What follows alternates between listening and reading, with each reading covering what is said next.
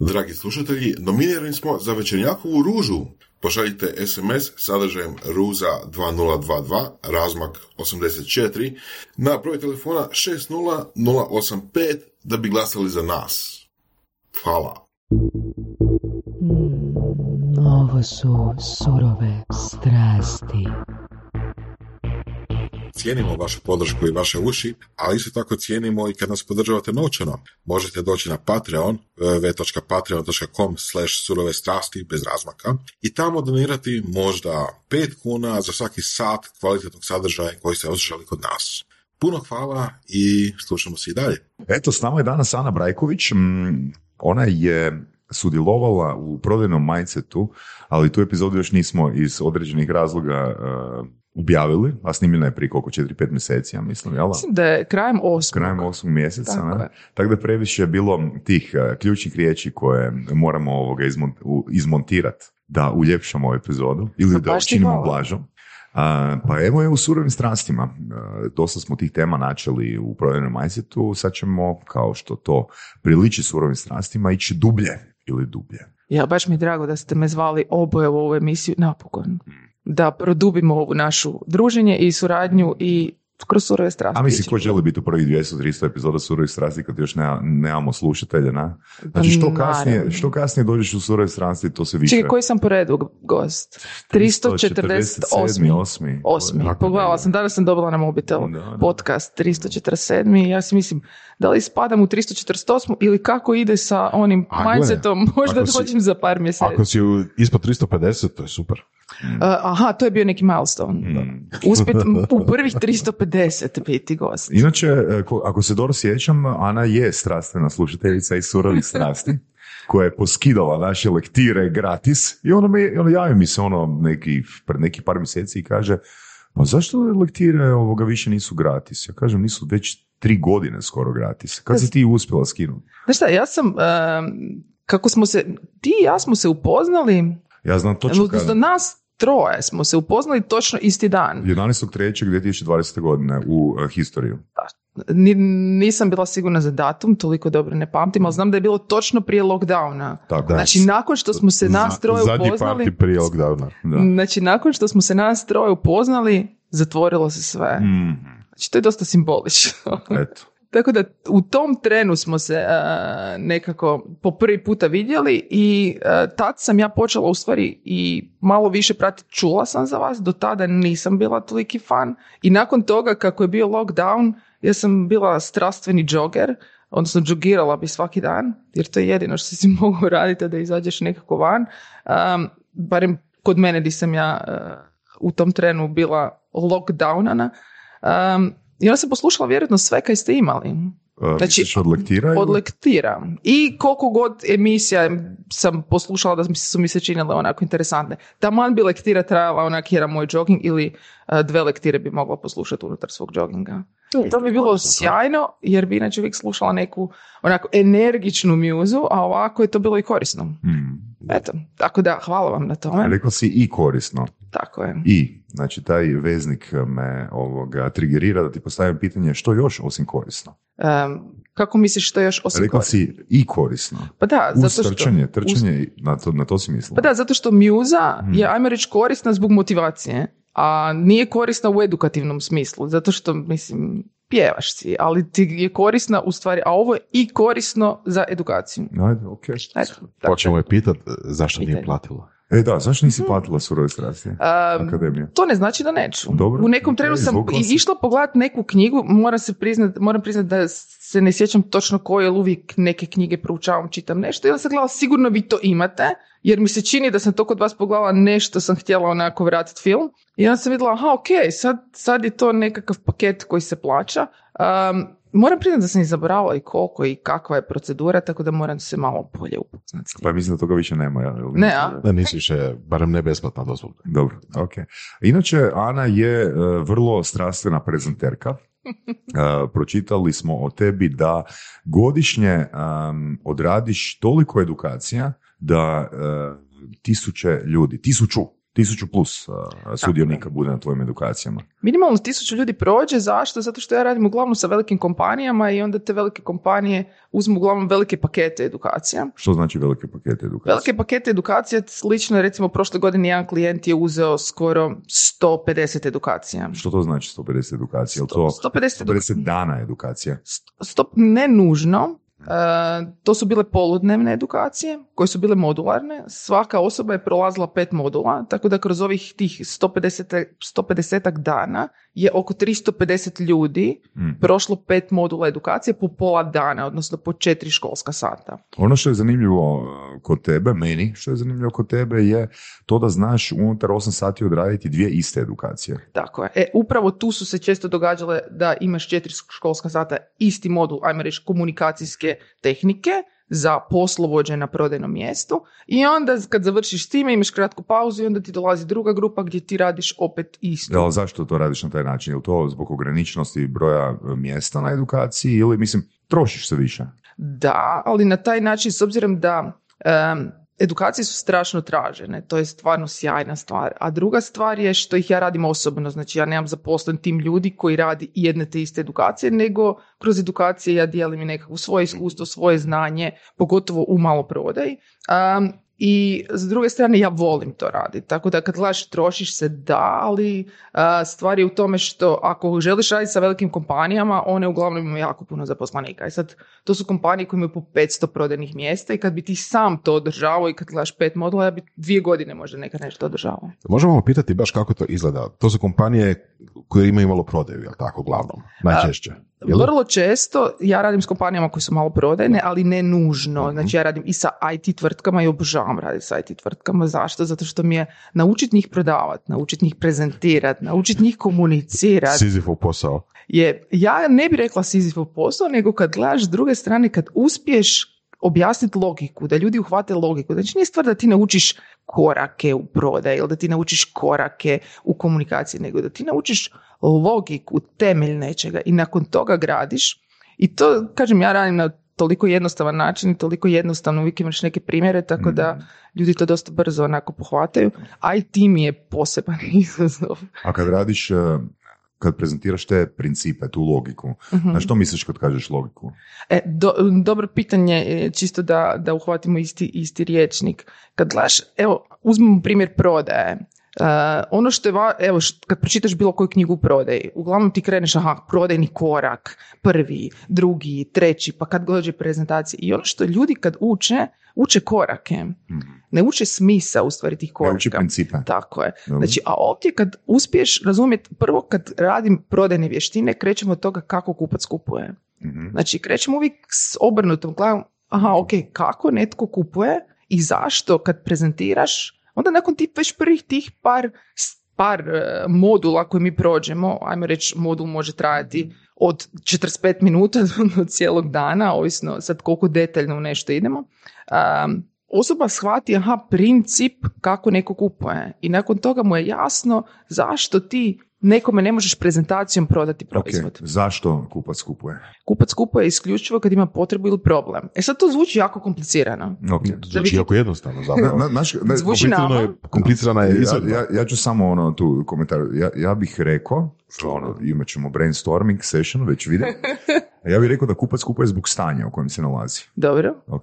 E, sad, e, meni je super da ti to kažeš i ja bi obožavala da mi sad možemo ono tipa uzeti 45 minuta i pričati samo o tome. Naime, kad gledaš riječ stanje na prvu, možda nekom od polaznika može djelovati komplicirano, tako da trebaš objasniti u stvari šta je Ok, to. ja ću ukratko objasniti što je to. Evo, daću konkretan primjer. Stiže mi upit i ja tu osobu stavim u newsletter bazu. Osoba mi se odjavi iz newslettera nakon 7 dana. Dobro. Što znači da je ta osoba tada bila u stanju, obzirom da nije napravila e, transakciju, nije krenula taj korak, ko zna što se dogodilo u tih tjedan dana zbog čega se osoba ohladila. Aha, ali ta osoba je već u startu sama došla kod tebe. Ta Znači, osoba ona je, već- poslala konkretan Tako je. Znači ta osoba već u startu ima neki problem, odnosno potrebu zbog čega ona došla kod tebe, ona je u nekom trenu odustala Tako, od toga. e, e, ali zašto je odustala? Da li to znači e, da se njen problem samostalno riješi u tih 7 dana?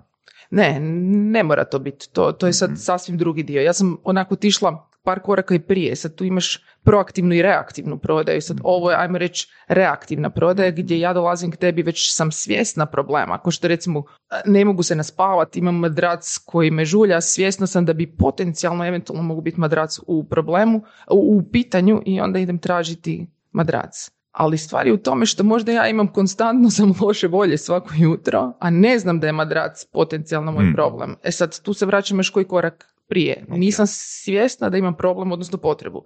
Lako je nekome, odnosno lakše je nekome prodat a, kad je osoba svjesna da ima problem ili potrebu. Evo recimo, kako bi ti meni prodao NLP? Kako bi ti meni svoju edukaciju A prodao? pro, po, pokušao bi ti postaviti nekoliko pitanja, ne? E, da. kvalifikacijskih pitanja, temelju kojih ću procijeniti da li si dublje u customer journeyu, da li imaš taj problem ili nemaš. Tako je. Da. Ali stvar je u tome što mi isto tako u nekom trenu a, trebaš i ponuditi, aha, potencijalno š- koje probleme mi možeš riješiti, a da ja nisam niti svjesna, znaš da ih Ok, uopće imam. evo ti kon- konkre- konkretno kvalifikacijsko pitanje. A, koliko često ti se događaju šumovi u komunikaciji? E sad, to je opet, kažem, sjajno pitanje za nekog ko je stručan. S druge strane, aha, ok, daj mi još pojednostavi. Ono što ja volim, još... Što te, što te ljuti u komunikaciji s drugim ljudima? Što me ljuti u komunikaciji s ljudima? Evo, recimo, to je, to je sjajno pitanje, Ide na otvoreno emociju, pitanje, ide na super. emociju, ovo je nespecifičnije, znači sa šumovima u komunikaciji ide na pain. To je recimo dobro pitanje što, što te ljuti u komunikaciji s drugima ili onak, jel ti se nekad ono često se ljudima događa to, to, to i to i onda se ja mogu poistovjetiti s nekim od tih priča. A što mi je super, u stranim nekakvim materijalima, pogotovo za, ne znam, IT, ali sigurno tako i drugdje, a, mislim u retailu isto 100% sam siguran da je tako, ima onaj pojam demand generation. Dobro? Ono Kao generiraj Deme- potražnju. demand, ok. Da, generiraj potražnju, gener- generiraj a, taj osjećaj e, u ljudima da žele kupiti tvoj proizvod. To mi je fascinantna tema i to mi je ono, znaš, nekako ono kao IT-evcu, ali i poduzetniku onako, nešto naleko na svetom gralu, ono kako to napraviti. A, meni je to, kažem, s jedne strane, prodaja ko prodaje je sjajna, s jedne strane ekstremno jednostavna. Zašto jednostavna? Mislim, Jednostavno to- je reći. ali je- jednostavan je taj proces kad ga samo skužiš. Ja ga uvijek gledam ko sef.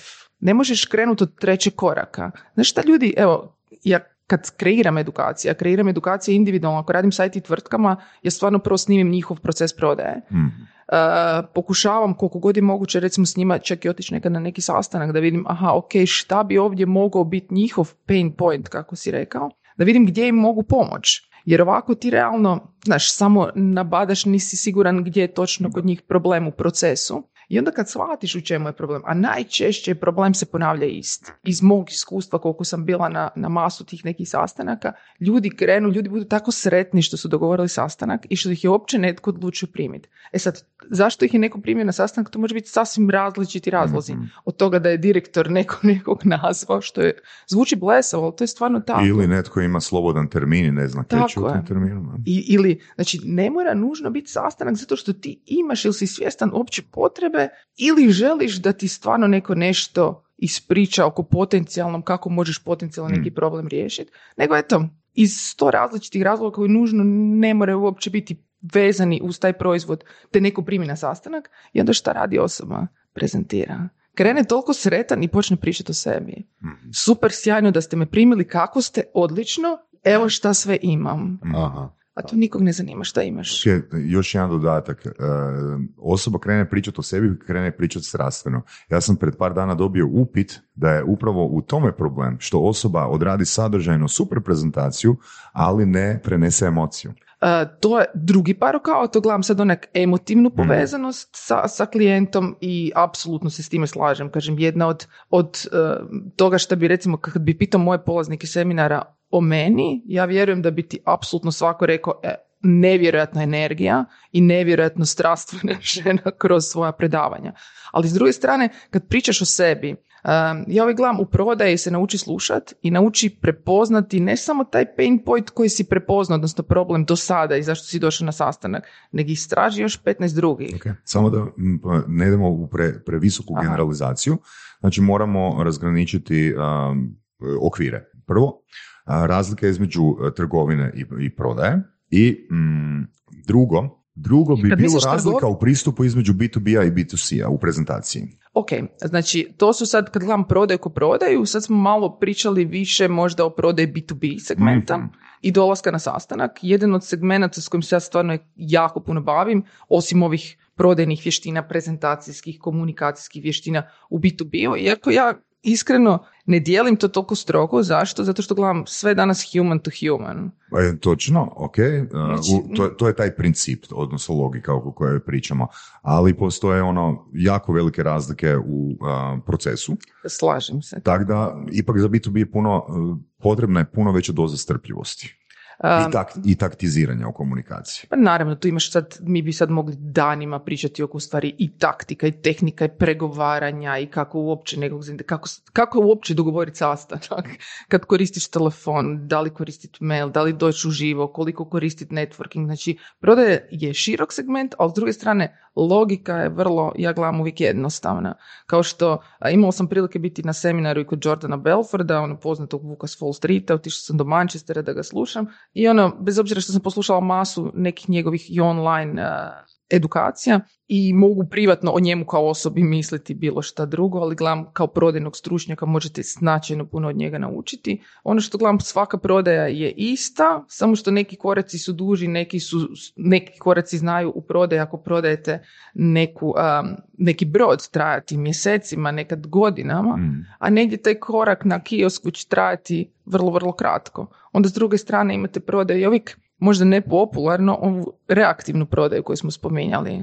Uopće ne gledam kao poseban neki segment. Mislim, više mi je to onak, ajmo reći, zaključio sam transakciju, ako sam dobar prodavač, našao sam načina da ti postavim još par pitanja pa ću vidjeti gdje ti mogu još dodatno nešto upsellat ili slično. Ali ako um, koristim pravu prodaju, onda gledam pravu proaktivnu prodaju. Ok, trebam naći kupca, trebam naći šta je njegova potreba. Znači ja ne, znam, ne, ja ne znam tko je kupac i trebam ga krenuti tražiti. Tako je. Dobro. Znači, tu ti treba biti sposoban. Kad te neko nazove i kaže ja imam problem, treba mi proizvod X i ti si ga prodao. To znači da ti je marketing ili neko drugi Da, taj točno, cijeli točno, problem već odradio za tebe. Točno, Evo, to je, to je stvar. točno. To, to ljudi često brkaju. Ujedno kažem, kao što sam spomenula ove IT-evce, oni vrlo često pričaju o sebi i o svom proizvodu i o Ok. kompliciranom tehničkom rješenju koje većinu ljudi ne zanima. Po, poz- postavit ću to pitanje koje je meni Petar Bogdan u njegovom podcastu postavio, gdje onda prestaje marketing, a počinje prodaja. Pa ne bih ja sad rekla da nešto prestaje, nešto pot... u stvari taj dio je povezan, jedno bez drugog, ja ga ne gledam kao odvojene cjeline. Čemu onda služi marketing? Kad gledaš čemu služi marketing? Marketing je dio, u fun- evo zanimljivo, pitanje je zašto, zato što negdje, recimo u organizacijskoj strukturi, ja se nekad bavim i organizacijama, mark, prodaja unutar marketinga, negdje marketing unutar prodaje, negdje marketing skroz kao organizacijska jedinica odvojena od prodaje. Što je zanimljivo u stvari šta ti je kao više u fokusu. Negdje kad gledaš ono za šta služi, šta je definicija marketinga, kao kako ćeš ti u stvari onako naći a, svoje kupce, negdje na tržištu, to opet s druge strane može napraviti prodavač bez nekog marketinga koji mi percipiramo kao marketing, kao oglašavanje, newslettere, web stranice, društvene mreže ili slično. Kod te podjele u organizacijama gdje je prodaja, gdje je marketing, da li su mogu izvesti neki zaključci tipa koje vrste firme imaju to više odvojeno, koje imaju manje odvojeno ili recimo po veličini firme ili da li postoji nekakva pravilnost? Pa naravno, kad su firme male, onda... Onda si radi to- sve. Tako je. Onda si i direktor prodaje i marketinga. Evo, kako ste I vas dvojica? I self-employed. Znači, danas je Saša meni skuhao kavu, vjerojatno da je, da smo sada u nekoj velikoj kompaniji. Uh, Ja mislim da si mi skuhao. Ne, ja ne, vjerujem mogu- da si mi Mogu je tebi kavu skuhat netko drugi, ali sam ja bio proaktivan U customer experience Upravo to, bravo. Tako je. Bravo. Ali stvar je sad naravno i kompanije koje su fokusirane, recimo Coca-Cola, često ima, pogotovo vani organizacijske strukture koje su skroz drugačije, oni su orijentirane a, na klijente pa imaju hrpu malih timova, ko što imate hrpu malih a, organizacija unutar organizacije koje obslužuju jednog velikog recimo maloprodajnog klijenta. Pa imaš osobu i za marketing, imaš, ajmo reći, CEO-a koji je u stvari key account manager koji se bavi s tim klijentom. Imaš masu tih nekih operativnih ljudi unutar i takvih timova imaš više. To je recimo zanimljivo. Prilagođavaš se tržištu, odnosno šta ti u tom trenu nekako fokus. Ali ono što je zanimljivo, što um, mi svakako danas nazivamo ljude. Nekad zoveš key account menadžere u stvari nekog ko ti je komercijalist, nekad zoveš key account uh, accounta, odnosno svog uh, dobavljača, suradnika ili slično, uh, kupca, samo zato što je velik. On nužno nije key account. Recimo po definiciji, key account, sad kad bi sad išli detaljno, može biti transakcijski kupac, to je samo kupac koji je velika, koji će vrlo lako otići kod nekog drugog zbog cijene, a s druge strane ti možeš imati key accounta nekog ko ti je strateški važan i koji ti je možda manji i gdje ćeš ti ra- zajedno razvijati možda neke projekte ili slično, tako da i ti si njemu važan i on je tebi važan. Tako da tu na tržištu ima stvarno svašta, nekad se neke stvari krivo zovu. E, kad smo već kod toga šta kako se što zove, a, ta riječ komercijalist je tako nekako ono old Starinska. school, da, neko, znaš, ono, tipa, Za Sorića, taman za Sorića. znaš, ono, 1980. su, znaš, ono, a, još Jugoslavija i sve skupa i ono tamo u firmama postoji nešto što zove komercijalist. A, da, li to, da, li, da li imamo neko modernije ime za, ta, za tu osobu, za to mjesto u firmi? A da nije vedran. A da, nije I- Vedran Soris. Ili čak možda engleski pojam. Vedrane pozdrav. Vedran. Um, pa mislim, komercijalist stvarno, kao što rukovoditelj neke službe, to zvuči onako iz Mhm, nekakvih mhm. prošlih vremena, iako rukovoditelj je netko tko vodi nešto, pa imaš voditelje, pa onda su ti voditelji pretvoreni u menadžere, pa danas imaš tipa komercijalisti. Evo, zanimljiva stvar što se meni desilo u mojoj karijeri, meni su u jednom trenu, uh, radila sam dugo vremena u, u tisku, i prilikom uh, kupnje, kad je Agrokor kupio tisak, jedno od radnih mjesta koji su meni kao jako uh, onako perspektivnom radniku ponudili bilo je trader. Trader. Trader tada, mislim danas mi je to smiješno, ali ja tada nisam pojma imala što je trader. Zašto? Zato što si u tisku imao samo komercijaliste. Aha. Komercijalist je bila osoba koja je nabavljala robu za prodaju na kiosku. Znači on bi napravio od nekoga žvake i to posao je bilo, ajmo reći, srednja stručna sprema, niže složeni poslovi i slično. Trading recimo u konzumu ili ovakvim nekim veličim maloprodajnim kompanijama je stvarno elitna funkcija. I kad su meni ponudili, "Ti želiš li biti trader? Ja onak, komercijalist. Pa ne, nekak sam, nekak sam već sada možda na malo više poziciji od toga i bila sam dosta ljuta, moram priznat, kod toga i odbila sam tu poziciju, tako da u stvari komercijalistko komercijalist ili komercijalni direktor, danas takvih čak naziva vrlo rijetko ima, ne? Da, da. ali imaš tipa direktor nabave, direktor prodaje ili slični tako voditelji prodaje, voditelji ključnih kupaca, to su sve moderni nazivi od onih kako su bili recimo negdje prije. Čekaj, želiš reći da svi ti novi nazivi zapravo predstavljaju starog e, komercijalista? Tako je. Dobro, dobro. Mislim, naravno da se mi svi unapređujemo sa znanjem i sa vještinama i drugčije tržište ili slično.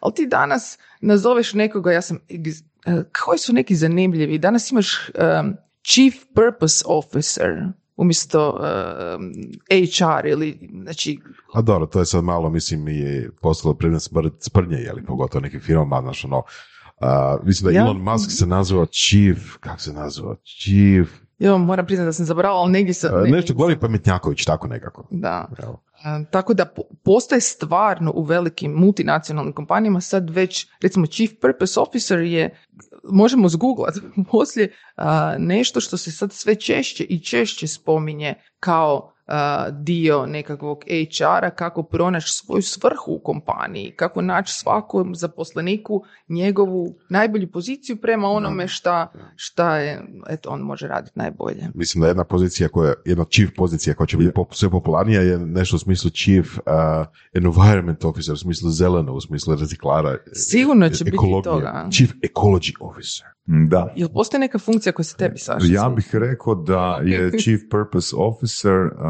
osmišljen, se. osmišljen s ciljem da zamaskiramo ovoga nepotizam i neradni- neradništvo. Pa u Hrvatskoj, da, da, vjerojatno. Ono što, sad kad spominješ to je, u nekom trenu kad sam odlučila pokrenuti svoj posao, a, odselila sam u Split i gdje nisam znala nikoga i umjesto da koristim ove neke principe koji su u prodaji, a jedna od stvari je networkinga, jer kako sam e, ipak u Zagrebu poznavala i radila dosta poslova i poznavala puno ljudi, ja sam otišla na mjesto gdje ne znam nikoga i gdje sam odlučila koristiti one naj normalnije metode prodaje, a to je kuc, kuc na vrata. Ja sam to, nu, imam, vidim da imate taj i taj problem jer bi, recimo, krenula sam raditi s maloprodajnim tvrtkama i onda bi obilazila njihove dućane i vidjela šta bi sve potencijalno mogli biti problemi. U usluzi, u dodatnoj prodaji, u izlaganju i slično. I onda bi gledala, ok, šta, kako ja mogu pomoći Mhm. tim tvrtkama da u konačnici je najvažniji element promet, Mm. kasnije naravno profitabilnost, slično. Kako ja njima mogu pomoći da budu još bolji? Mm. Jedan na taj način, to je bio moj, moj u stvari prodajni, prodajni korak, da dođem s time u čemu ja stvarno njima, ja ne prodajem edukacije, prodaš jednostavno edukacija alat gdje ti možeš eventualno riješiti neki problem, ko što je consulting neki alat kojim ti možeš eventualno riješiti neki problem, ali treba si detektirati problem. Te kompanije nisu znale da imaju neki problem. No, znači, dvije teme. Slušam. E, Prvo, e, znači, volio bi se da se posvetimo tome e, kak je to točno kucanje po vratima ono izgledalo i kak je izgledao taj proces iznalaženja problema. A drugo, znam, znači, znam si postavljati ono pitanje, evo, baš zadnjih tjedan, dva češće, kao što bi ja mogao napraviti, znači da dođem u okvir gdje nitko ne zna za mene, gdje ne postoji nikakav ono track record, nikakva informacija s čim se ja bavim, što bi ono napravio iznova. Kužiš, a da, što, da akceleriram svoj proces ono dolaska do nekog cilja, do nekog prometa, do prodaje neke. Ne? Ja sam tak u stvari danas sretna da sam krenula tim putem, iako su mi svi rekli pa dobro, ali zašto ideš težim putem? Zato što sam na taj način dokazala sebi, gle, čisto onak kratak, eh, eh, kratak uvod. Znači kad radiš deset godina u korporaciji, pogotovo u korporaciji koju u jednom trenu kupi Agrokor, ne možeš se ti nazvati super prodavačem. Mm. Zašto? Zato što svi žele tebe. Ti si neko mjesto, znači tu u pregovaranju ti ne pregovaraš. Pregovaraju ljudi s tobom. I ako si dovoljno mudar, gledaš kako to oni rade i gledaš kome šta na koji način uspije i tu možeš jako puno stvari naučiti. Ali da si si sad ti sjajan prodavač zato što si ti otišao na sastanak i prodao si neku ideju, proizvod, projekt ili slično, nisi. Zašto? Zbog veličine. Zato što već iza tebe stoji toliko jaka kompanija gdje ti možeš biti vrlo osrednji prodavač i prodat ćeš. Super. A, stavit ćemo te u Puerto Rico, E. u jedan gradić od... Split. od ne, teži će zadatak biti 60 tisuća stanovnika u Puerto Rico. Što radiš da preživiš? Čuj, trebala bi malo o Puerto Riku u stvari znat, malo se promuvati okolo, otići u prvi kafić, upoznat ljude. Ok, to, to je korak. Znači, Znači, to, to je na onak, kafić. ja gledam u stvari šta ljudi rade, ono št- kako ja volim putovati. Jedan dio mog putovanja je uvijek, znači, daj sjedni negdje i malo promatre ljude, vidi čim se oni bave, šta njih zabavlja, šta njih veseli, šta ih boli i gledaš u stvari gdje potencijalno ti eventualno svojim znanjem i vještinama koje imaš ćeš riješiti problem. Pa makar prodavao šta mango ili šta možeš prodavati. Znači, gledaš prvo, s obzirom da ne znam ništa sad trenutno u Puerto Riku, to bi bio nekako moj prvi Dođeš tamo i skužiš da su u principu tri djelatnosti. A, ribarenje, a, turizam i prodaja droge. Dobro. Što dalje? Gle, ako imaš samo te tri djelatnosti, ne znači da nema mjesta za četvrtu, to znači samo potencijal da imaš mjesta za, za, za čudo drugih, za koje možda ljudi ne znaju, a, samo što ti treba malo vremena da istražiš. Aha, ok, super, šta je super neka fora u sličnim zemljama da je uspjela, a da recimo nema u Porto Riku. Ili gledaš kako eventualno od ove tri djelatnosti, gledaš, aha, ok, sigurno su sjajni već oko toga, ali možda jednostavno predugo rade pa nisu našli onak, pa im je ono postalo isto, rutinski posao, pa nisu vidjeli, možda treba neki super restoran. Kombinira sve to tri, jel? Tako je. Znaš. Znači kafić, znači odlazak u kafić i slušanje pain pointova i strasti. Pa, To je prvi korak. pa znaš šta, zato što tamo u stvari upoznaš, mislim, tamo vidiš kako ljudi žive. Znači, Da li odiš na tržnicu, znaš, Da li ideš u jeftini kafić ili u skupi kafić? Gle, e, ovisi kakva je država. Ako sam tamo, ideš u ono prosječan kafić gdje se prosječno gledaš jeftin ili skupi. Jeftino i skupo je isto tako u prodaju vrlo relativan pojam. Šta Naravno. je jeftino, šta je skupo. Um, kad ne, e, jednom sam e, Iliju čula, I- Iliju Brajkovića, on je tu, svi ga poznamo, jednom reći ja sam skup. Nije niko, u stvari, ne, ne- negdje, mislim onak, kao skupe su moje usluge. Usluge ti vrijede, e, ja vjerujem da njegove usluge apsolutno vrijede onoliko koliko donesu vrijednosti i koristi, tako da realno. Da, da, sjećam se e, baš jednog polaznika sa seminara koji e, je rekao da treba proraditi na cijenama, kužiš. A moja mapa je automatski interpretirala da on smatra da su cijene previsoke. Aha, A zapravo je bilo suprotno. Aha. To je ono drugi pol te.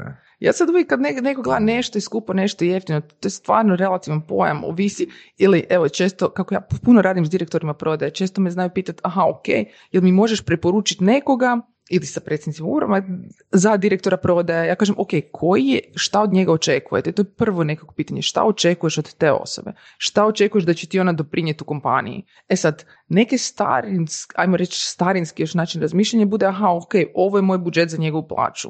Ja kažem, da, zašto si odredio takav budžet? Pa zato što je to nekakva tržišna vrijednost takve osobe. Ja kažem da, ali ne gledati po tržišnoj vrijednosti osobe, gledaj po onome, po vrijednosti koje će ti ta osoba donijeti u kompaniju. Znači, ako ti ta osoba donese par miliona kuna koje ti bez te osobe nećeš moći dobiti, e onda u odnosu na to gledaj koliko ti vrijedi ta osoba. To je još jedan neki mindset koji je kod nas još uvijek onako mrvicu za... Još, još imamo prostora da dođemo u stvari do toga. Jesmo mi završili s onim Porto Rikom? Čekaj da se vratimo, sviđa mi se ta priča. Da, je, je, vrati se, vrati se.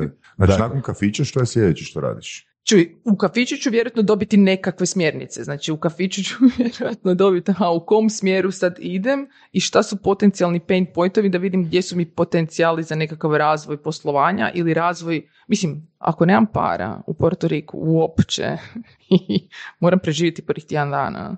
Tako da mogu i prat suđer u tom kafiću. I istovremeno pričat sa... Tako je. Ok. Zašto ne? Ili uh, miksat, ili barem točit pivo, za miksat piće to nisam, za točit pivo to sam već ok. Mm. To bi mogla već bolje odraditi. Ali stvar je u tome što svugdje postoji prilika. Znači ja uvijek gledam, prilike postoji, oni koji su se napravili neke fenomenalne biznise, nekad kad čitaš o tome, napravili su, ne znam, na pakiranju salate, na nečem što je toliko očigledno, ti na kraju padneš u nesvijest, pa kak se nisam ja toga dosjetio. Tako da prilika postoji svugdje, sad se treba usuditi. Evo, A, evo, recimo, meni palo na pamet, evo, možda je vrlo glupa ideja, neću reći glupa ideja, nego ono, idem u shopping, u, znači, ono, nabavku namirnica i razmišljam koji ću biber kupiti. Znaš, ono, začini, bez veze. dobro. I sad, da li ću kupiti iz vrećice, da li ću kupiti ono, ono, onu finu, znaš, ambalažu, pa razlika je ono duplo više, ali misliš koliko meni traje biber, ono, traje, ne znam, šest mjeseci ili godinu dana, nije bitno. Misli, pa koji, kakvu ulogu igra tih, ono, dva, tri eura razlike, ako je to nešto što nije ono ponovljena kupnja, ono, svaki dan ili nekoliko puta tjedno. I padne meni na pamet ideja, pa mogu bi se ja baviti začinima, Vidiš? mogu bi se baviti začinima gdje bi fokus bio na ambalaži. Dobro. Znači kad napraviš To je ono, super znači niša. ista, ista stvar koliko ono koje postoji ono u izobilju, samo se pozicioniraš tak da napraviš ono neku brutalnu ambalažu. Dobro. Kažem da je glupa ideja, ali Ne, ne, ne, ne, ne, ali meni se te džine super ideja.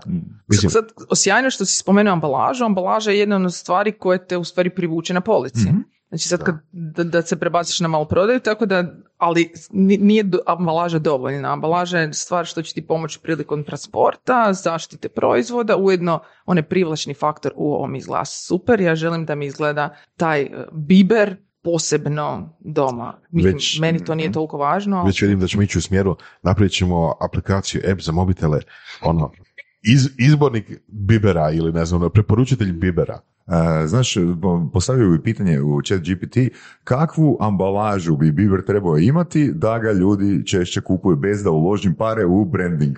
E, evo, evo. Neki dan sam pa prvi dobar put isprobala chat GPT i iznenadila sam se koliko je ovo to interesantno. Da, stvarno. Onda bi došlo u Puerto Rico, prije bi ono otišlo na GPT, e tek onda bi otišlo u kafić. U kafić. dobro, dobro.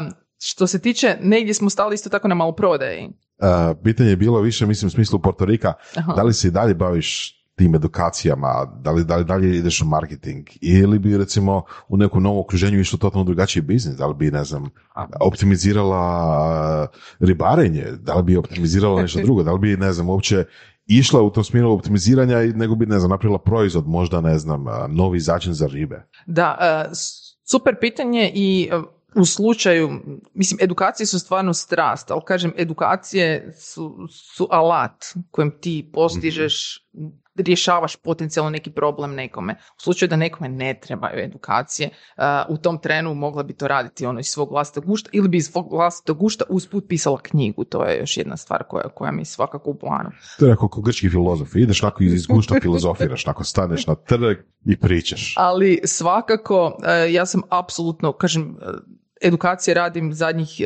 12 godina, do tada sam radila razvoj različitih proizvoda i usluga, tako da ja vjerujem da bi se i dalje je otvorena opcija da jednog dana imam ili svoju trgovinu ili svoj lanac trgovina ili idem u nekim još dodatnim smjerovima. Zašto? Zato što sam jako znatiželjna. Stvarno me puno stvari zanima i volim onako različite stvari raditi. Jedno te ista stvar me zna onak nekad umarati. Znači, kad bi imao neke uh, početne informacije i smis, osmislila bi neku uslugu ili proizvod ili nešto, što bi napravilo sljedeće? Da li bi ono išlo door to door? A, ili- tu smo stali Da, tako, da. ja. oko door to doora ili slično. Ja nemam ništa protiv door to door. Ja bi samo pogledala da li je to najoptimalniji kanal u tom trenu ili, ili nije. A, da li postoji možda neki lakši, brži, jednostavni način kako doći do toga, do više ljudi, ako mi je više ljudi potrebno. Tipa, ko ti možda bi stavila billboard. Znaš. A, a možda bi koristila apsolutno samo digitalne neke kanale, pa bi e, čula se sa Ilijom, pa bi mi on pomogao u stvari oko toga. E, ovisi koji bi mi u tom trenu bio najoptimalniji kanal. Evo sad da se vratimo onaj dio nas u Splitu. U Splitu mi bio, nije mi potrebno bilo stavljati billboard ili nije mi potrebno bilo zašto? Zato što sam imala četiri potencijalna klijenta koji su kako velika. si došao do njih? Zato što ja sam si napravim listu koji su meni, ja si svake godine napravim listu ko su meni klijenti s kojima ja želim stvarno raditi. Ja imam nekakvu listu e, tvrtki koji su meni, ajmo reći, nekako sveti gral s kojima bi ja svakako volila raditi. I s većinom njih sam već i radila do sada. I na području recimo Splitsko-dalmatinske županije, jer sam ja u nekom trenu preselila tamo, sam si napravila listu, aha, ovo su meni klijenti, samo što postoji mogućnost da ako krenem raditi s ovim jednim, ovi druga dva će mi ispast zbog čega su direktna konkurencija ili slično ili ne vole da, da im netko koji je konsultant radi u stvari sa, sa, sa konkurentskim kompanijama. I onda sam obišla njihova prodajna mjesta. Napravila sam mystery shopping, kako sam i prije jako puno surađivala s tvrtkama koje rade mystery shopping, tako sam ja u stvari napravila, ajmo reći, svoj. Aha, ok, šta mjerim, kako mjerim, šta će njima biti važno i šta se može poboljšati koliko. To sam manje više mogla procijeniti iz dosadašnjeg iskustva koje sam imala. I onda ideš door to door i pokucaš, nađeš u stvari tko je osoba koja je ključna za to. Dobro, daj nam malo taj proces. Može. Znači, dođeš do, ne znam, portirne, tako? Da, ne dođeš do portirne. Nego što radiš? A, ajmo reći da, da ne dođeš do portirne, nego prije toga danas, hvala Bogu, ne moraš doći Ne pa to do da razgraničio da nije ono to čisti door to door. Da, uglavnom prije toga dogovoriš sastanak, ali na koji način dogovoriš sastanak, nađeš tko bi potencijalno, nekad pogriješiš. Ako kažem, ajde, ok, ja sam malo sreće, pa nisam fulala u startu. Nađeš tko bi mogao biti osoba koja je to najvažnija stvar. Vrlo često, recimo osobe koje, koje prodaju edukacije, iako kažem, to je pogrešan način prodavati edukacije, često razgovaraju sa osobom koji je direktor HR-a. Ja vrlo često razgovaram sa osobom koji je direktor prodaje Mm. ili direktor malo prodaje O, ili eventualno vlasnik kompanije. Vidiš, ovo je jako bitna informacija svima koji su u B2B prodaje edukacija. A, zašto? Zato što, evo, recimo, ja volim sve što god je moguće pretvoriti u novac. Stvarno, čak kad kažeš, ok, ova edukacija, znači ovim možemo smanjiti stopu bolovanja, zašto? Zato što djeluješ na motivaciju ljudi. Ali onda procijeniš koliko je do sada stopa bolovanja i koliko to košta potencijalnu kompaniju. I onda kažeš, ok, ne radim samo na treningu motivacije, nego ti direktno utječem na ovu količinu novaca. I kad ti razgovaraš s nekim tko je zadužen za cash flow, za prihode, za promet i slično, onda automatski ta osoba je zainteresirana za to više što mi je, kažem mrvicu i žao, nego direktor nužno ljudskih resursa. Iz mog iskustva do sada. Ok, imaš još neki razlog ili razloge zašto direktor prodaje, a ne HR? Zato što direktor prodaje direktno odgovara za promet. Ok, i to, ali da li je možda i razlog potencijalni to što direktor prodaje doslovno svakodnevno je svjestan tih uh, pain pointova uh, Tako koji je, se njemu do- događaju? odlično si to rekao. Upravo to. On, mislim, svjestan je i direktor HR-a. I onda, Zašto? I onda što dobivaš? Dobivaš to da direktor prodaje zapravo radi referral u HR. Tako je. Ok. Tako je. A, ali direktor prodaje je najviše zainteresiran. Znači, ako postoji opcija da ja preko svog konzultinga ili edukacije uspijem podići promet na prodajnom mjestu. Znači, on je prva osoba koja to najviše nešto znači. Ako uspiješ dići profitabilnost prodajnog mjesta ili profitabilnost zbog toga kako kupac pruža uslugu na prodajnom mjestu, direktno je vlasnik zainteresirana stranka Super. oko toga. Ok, ajmo uh, smislit, uh, to jest mož- ako smiješ i možeš pomoći uh, ljudima koji se bave, koji su edukatori, a pičaju Mhm. prema prema B2B-u. Um, kako Započeti. započeti? Kako započeti razgovor s direktorom prodaje? Da li tražiti neki ono kontakt, ono poveznicu koju će ti napraviti introduction ili možeš direktno nazvati ono direktora prodaje? Ja stvarno direktno nazovem. Ja čak Mhm. koristim LinkedIn kao, kao sjajan, sjajan uh, alat, iako se začudim koliko god ljudi, koliko god mi imamo koji smo na LinkedInu aktivni, uh, mislimo da su svi na LinkedInu, nisu. Mhm. I još jako puno tvrtki koje su bave se ili prodajom ili kupnjom, nisu na LinkedInu. Ali danas u današnje doba vrlo jednostavnih par koraka saznate tko bi mogla biti ta osoba i dođete do kontakta do nje. Ja se ne kucam stvarno, kažem portiru, iako da mi je to jedina opcija i to bi napravila. Mm. Uh, I kad dođeš, ok, kažeš ok, predstaviš vrlo kratko sebe i u konačnici ono što je meni uvijek fokus da vidim jesu radili do sada edukacije, kako su riješili taj problem, jesu li da vidim da provjerim jesu uopće svjesni da A imaju neki hoće li problem. ti to reći na telefon? Ja ne prodajem telefonski. Ok, pa za- zato me zanima, kako da ja dobijem sastanak s direktorom prodaje? Aha, ok. Znači telefon mi služi samo da prodam sastanak. Da, da, jasno. to- to je- Ali- to je moja filozofija. Ono, to je koliko, 30 sekundi, dvije minute, mislim, to nije za šprehavanje, pretpostavljam, osoba ne očekuje tvoj poziv. Uh, ne, nije. Ja se uglavnom, kažem, uvijek kratko predstavim, vidim ok, da sam obišla prodajna mjesta, a ako je recimo, ajmo reći taj, da sam obišla prodajna mjesta, da imam već jako puno iskustva i da vidim potencijale za ovo, šta kažu na sastanak. Uvijek kažem samo kratkih dva, tri potencijala Ok, koje I sam super, i zapravo je, tu, tu si u biti ostvarila rapol s osobom iz razloga jer nisi iz vedra neba okrenula broje, nego si, nego si napravila i svoj research. Tako je. Znači, pokazala si svoju, pokazala si svoju investiciju. Je. Mislim, moj način rada je uvijek takav. I ono što, što, što je važno, što rata konverzije, recimo mojih prodajnih razgovora, je preko 80%. Zašto? Zato što ja u startu sebi već napravim, aha, ova osoba stvarno ima korist od ovoga što ja radim. I onda ne gubim previše vremena raspršujući energiju na više strane, Ivane. Koliko su različiti problemi? Da li se može reći da stvarno svaka firma ima unikatne probleme ili je to sve varijacija na temu? Mislim, hoću reći, ok, znači ideš novoj firmi, hoćeš novog klijenta, a, ok, možeš nešto malo zaključiti o tome kako on posluje i tako dalje, tako da mu obiđeš, obiđeš poslovnice, obiđeš trgovine i tako dalje, ali to mi se čini dosta površno, ono, tipa, da li, da li, um, da li je to više cold calling u smislu, ne cold calling, cold reading u smislu, ok, sad ćemo doći tamo kod uh, direktora prodaje, pa ćemo vidjeti kako on diše, pa ćemo onda vidjeti šta ga muči.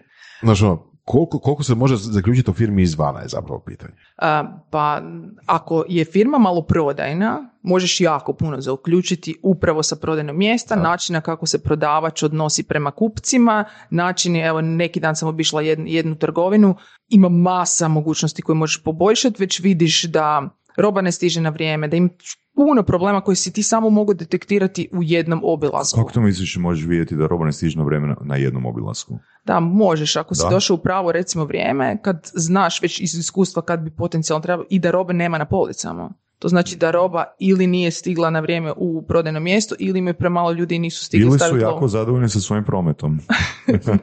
Da, Ako su police prazne, nisi sigurno zadovoljan sa svojim prometom, imaš masu propuštene prodaje. Tako da ti čuda možeš zaključiti recimo u maloprodajnim tvrtkama. Zašto? Puno manje ćeš zaključiti na sastanku. Zašto? Zato što na sastanku ti imaš ljude koji su dislocirani od prodajnog mjesta. Prodajno mjesto ti je ono što ti generira promet i prihod i, pro- i kupac jedino koga percipira e, kao tu kompaniju je prodajno mjesto i tog prodavača.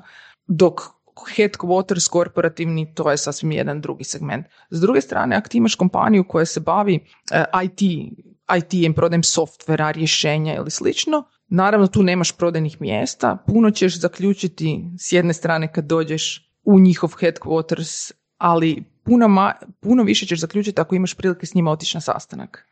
Do tada će ti manje više svi reći, ovo dobro ti je pitanje bilo Ivane, kao da li možeš na sastanku zaključiti koji je pain point. Ne uvijek, ti možeš pretpostaviti zato što slične kompanije imaju takav pain point, ali često ti direktor recimo u takvoj IT tvrtki nije svjestan problema koji imaju njeg, zato što ih sam prodaje na isti taj način. Ja sam znala recimo imati trodnevne treninge prodaje u nekim proizvodnim kompanijama, u nekim tako IT tvrtkama gdje bi mi dugogodišnji recimo direktor prodaje kompanije rekao, ali ja cijeli život prodajem na krivi način. Ja kažem, jeste li prodali? Ali što to? Što to prodaje na krivi način? Prodaje, znači prodaje na način da ima katalog i da konstantno ne gleda šta je pain point njegovog kupca, nego gleda, ok, idem prezentirati šta ja sve mogu. I naravno, nešto ćeš prodati. Što znači da je tvrtka izrazito uspješna?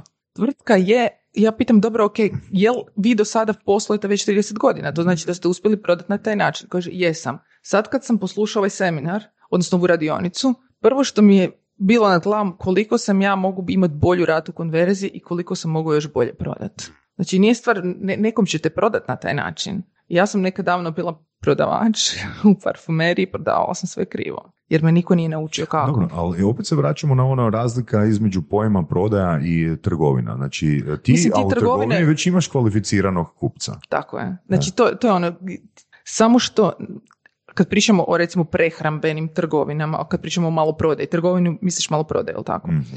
Kad pričaš o prehrambenim, ti si već imaš svoju neku potrebu i onda ti može dodatnu još, ajmo reći, pain point riješiti prodavač ili polica. Znači, to imaš dvije stvari. Ali ti si već s nekom potrebom došao. Mhm. Osim ako ti nije bilo dosadno. Ali kad recimo uđeš u neki shopping centar, kad se makneš sa prodavaonica koje prodaju hranu, kad uđeš u shopping centar, nemaš nužno pain point. Može ti biti samo dosadno. Želiš, eto, idem vidjeti šta ima. Ništa ti ne treba. Mhm.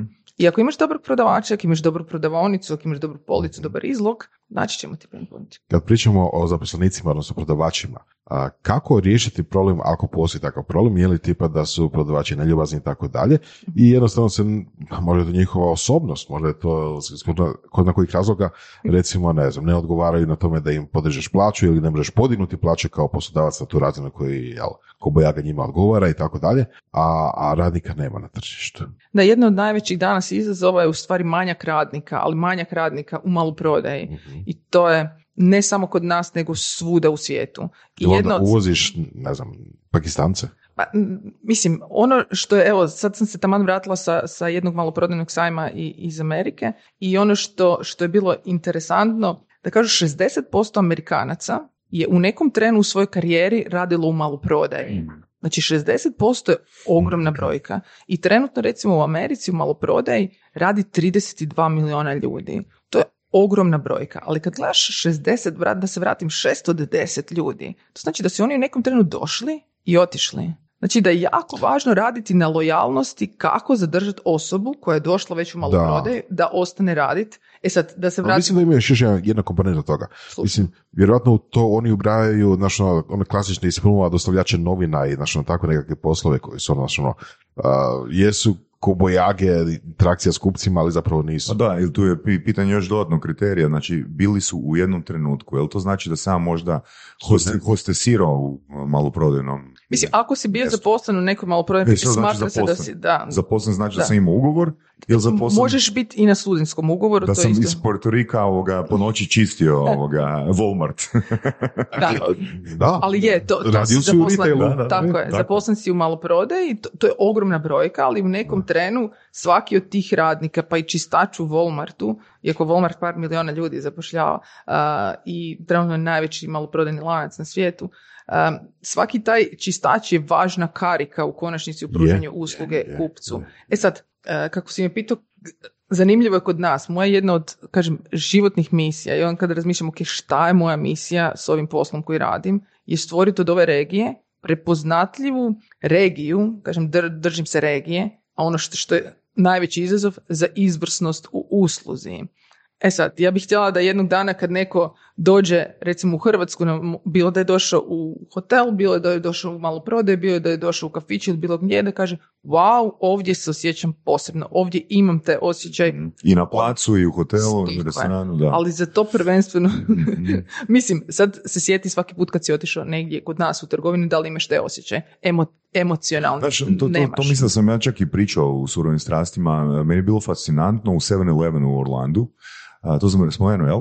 Gdje je neki azijat ono, koji radi na blagajni, drugi dan već mi je rekao, hey man, my guy from Croatia, how are you feeling Da, today, da, da, znaš? da, da, da. To je meni sad bilo isto tako sjajno jer e, dio posjeta recimo tak nekom sajmu ili nešto, ja svake godine provedem jedno vrijeme u Americi, ne kažem da je svugdje sjajna usluga, ali imamo puno stvari za, za naučiti, a to je da sam ja u nekom trenu nešto pitala oko njihovog lojaltija, čovjek je meni to toliko divno objasnio da sam ja htjela biti dio tog loyalty i odmah sam se učlanila. I odmah sam se ispričala, evo, prostite što sam vas zadržala. Dođe ona, ne, mislim, meni je drago da si me je. pitala i, i šta god mogu, ja ću biti ovdje. I ujedno, ono što mi je fascinantno, na jako puno prodajnih mjesta su mi tražili, ako ste zadovoljni, dajte napišite negdje nešto, napišite Mm. svoj feedback.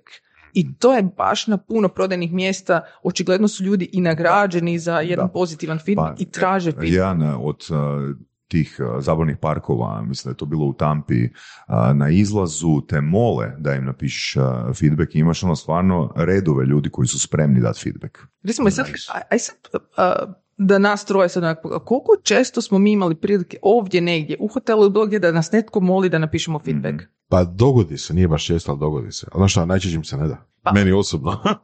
Me- ja to uvijek napravim kad sam stvarno oduševljena s Pa uslugom. dobro, mi, mi Da. definitivno i kasnimo za, za, za definicijom, pravom definicijom te riječi feedback, ne? jer ja mislim, ja mislim, ne moram biti u pravu, da se feedback kod nas tri- trigerira ljude, aha, sad mi napiši pozitivnu recenziju. Aha, da. A može imati. Pa, Ali sjećaš se Marcelove ideje za ona neka, to on radio, on je kao nekakav uređaj za instant feedback, Da, ono, to, to znam, vani ima puno semafor, na aerodromima. Da, da. Da. Semafor znači ono, Crveno, tipa, žuto, zeleno, ti si toga dosta bila po aerodromima, znači da li je, a, ne znam, WC izvrsno očišćen, srednje očišćen ili prljav. Da, samo trebaš Ali- ne znam, zeleno ili Da, crveno. a može se aplicirati, zeleno, žuto i crveno, mislim da, a može se aplicirati ono na bilo što, ne? Ali hoću reći, a, nije mu uspjelo kod nas. Da, da, da. A, ma, e, jedna od stvari, isto tako što ja držim kroz radionice, je upravo taj feedback.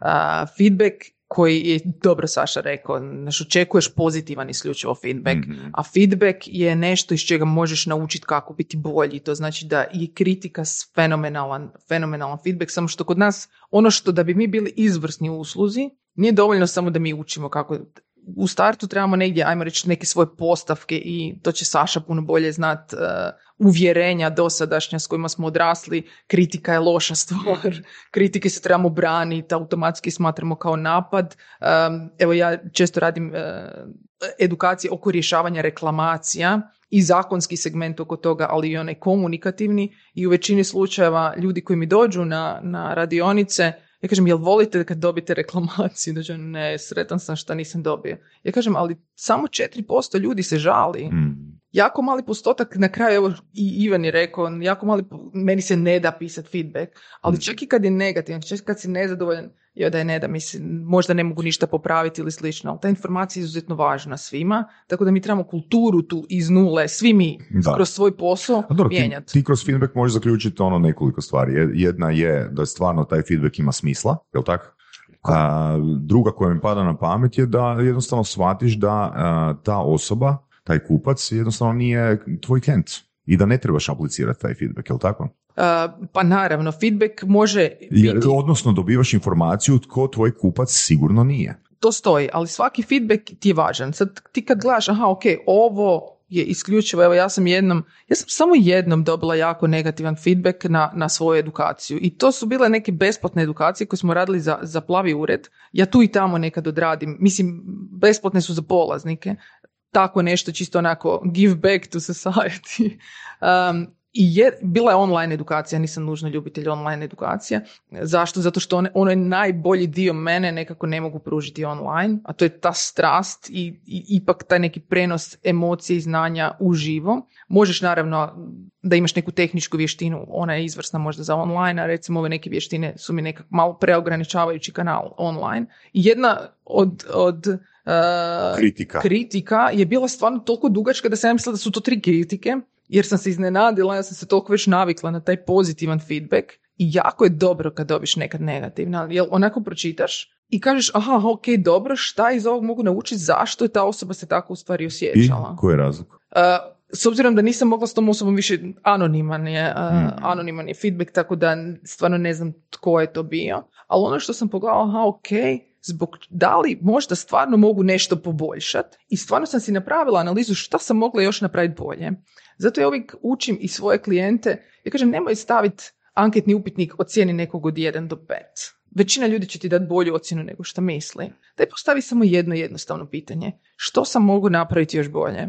Što mogu napraviti još bolje da bi ti, ne znam, Da. bio zadovoljniji? Znači, ali budi spreman čut. Ok. Jer na taj način ćemo mi svi tražiti način kako da ti pomognemo, nećemo misliti da te kritiziramo, nego ti pomažemo da još neke elemente popraviš. Jer većina ljudi se ne osjeća ugodno da te kritizira u lice, nego ti to radi iza leđa.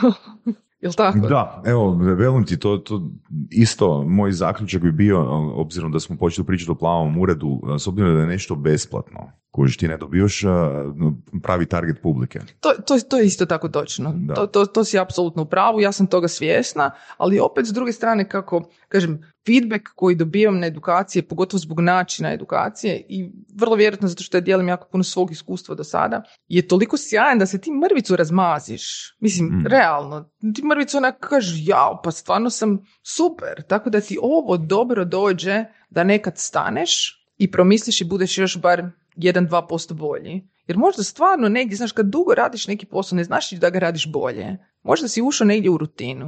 Mm. Možda možeš, znaš, nešto još mrvicu poboljšati. A ja svake godine gledam kako još ove edukacije pojednostaviti Mm. i poboljšati. Meni je uvijek ideja maksimalno koliko god je moguće pojednostaviti. Da možemo malo pričati o jednom pojmu koje se povlači već neko vrijeme tu u podcastu u surovim strastima, skalabilnost. E, dobro. A, I Saša i ti ste rekli da ne volite online edukacije.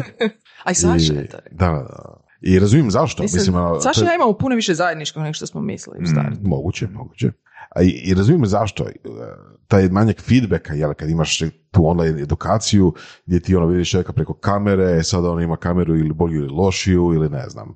A, iza njega je, ne znam, ili zid ili, ili ne znam, fikus ili šta Ili, bilo. ma- ili mačka prolazi iza. Da, ili mačka prolazi preko tipkovnice ili, ili nešto. Da, ne Uglavnom, kužim, kužim zašto i sve to skupa. A, ali s druge strane, a, oni koji taj problem ignoriraju ili, ili, ili pređu preko njega, A. očito imaju puno veći biznis, puno više ljudi Da, da. Mogu adresirati. Znači, Ne, to- I to ne samo možda Točno. online predavanjima kao uživo, kao real time, nego sa snimkama. Mm. Jel? Pa zapravo da, mislim, ja stalno kombiniram ono u svojoj glavi kako da se ja pomirim s tim, jer baš se nalazim u čvrstom okviru i e, jedna od opcija mi je ta da stvarno snimam svoje live e, predavanja sa Mhm. nekoliko kamera i da to bude i produkcijski e, dobro, znači i da ja budem u stanju jer sam baš ono, ovisnik sam o tom e, feedbacku. Tako da, opet minus toga je što slušam od ljudi koji se bave baš online edukacijama je to što ako tebe kamera snima, e, oni koji te gledaju neće nužno, ne kažem svi, jer meni je bitno sam da li sadržaj dobar ili nije. Sad nije mi bitno ono da li me osoba gleda u oči ili me ne gleda u oči, ali kažu ovi koji su, ono, ajmo reći već par godina u online edukacijama, da je e, onima koji konzumiraju online edukacije jako bitan taj personal ono pristup, gdje te gledaju, gdje ti kao e, sudionik online imaš dojam da, da se upravo tebi a, taj predavač obraća. E sad, Really? Da, da, mislim, to, to, je, to su tuđe interpretacije, da li je to istina ili ne, ne znam. Ja sam spremna u stvari e, puno još učit da i apsolutno sam otvorena za, za video edukacije i gledam da bi u budućnosti mogla pristati na kombinaciju. Kao premium bi bio onaj segment uživo, a neki follow up e, ili neki uvod ili slično, neka kombinacija ta dva elementa.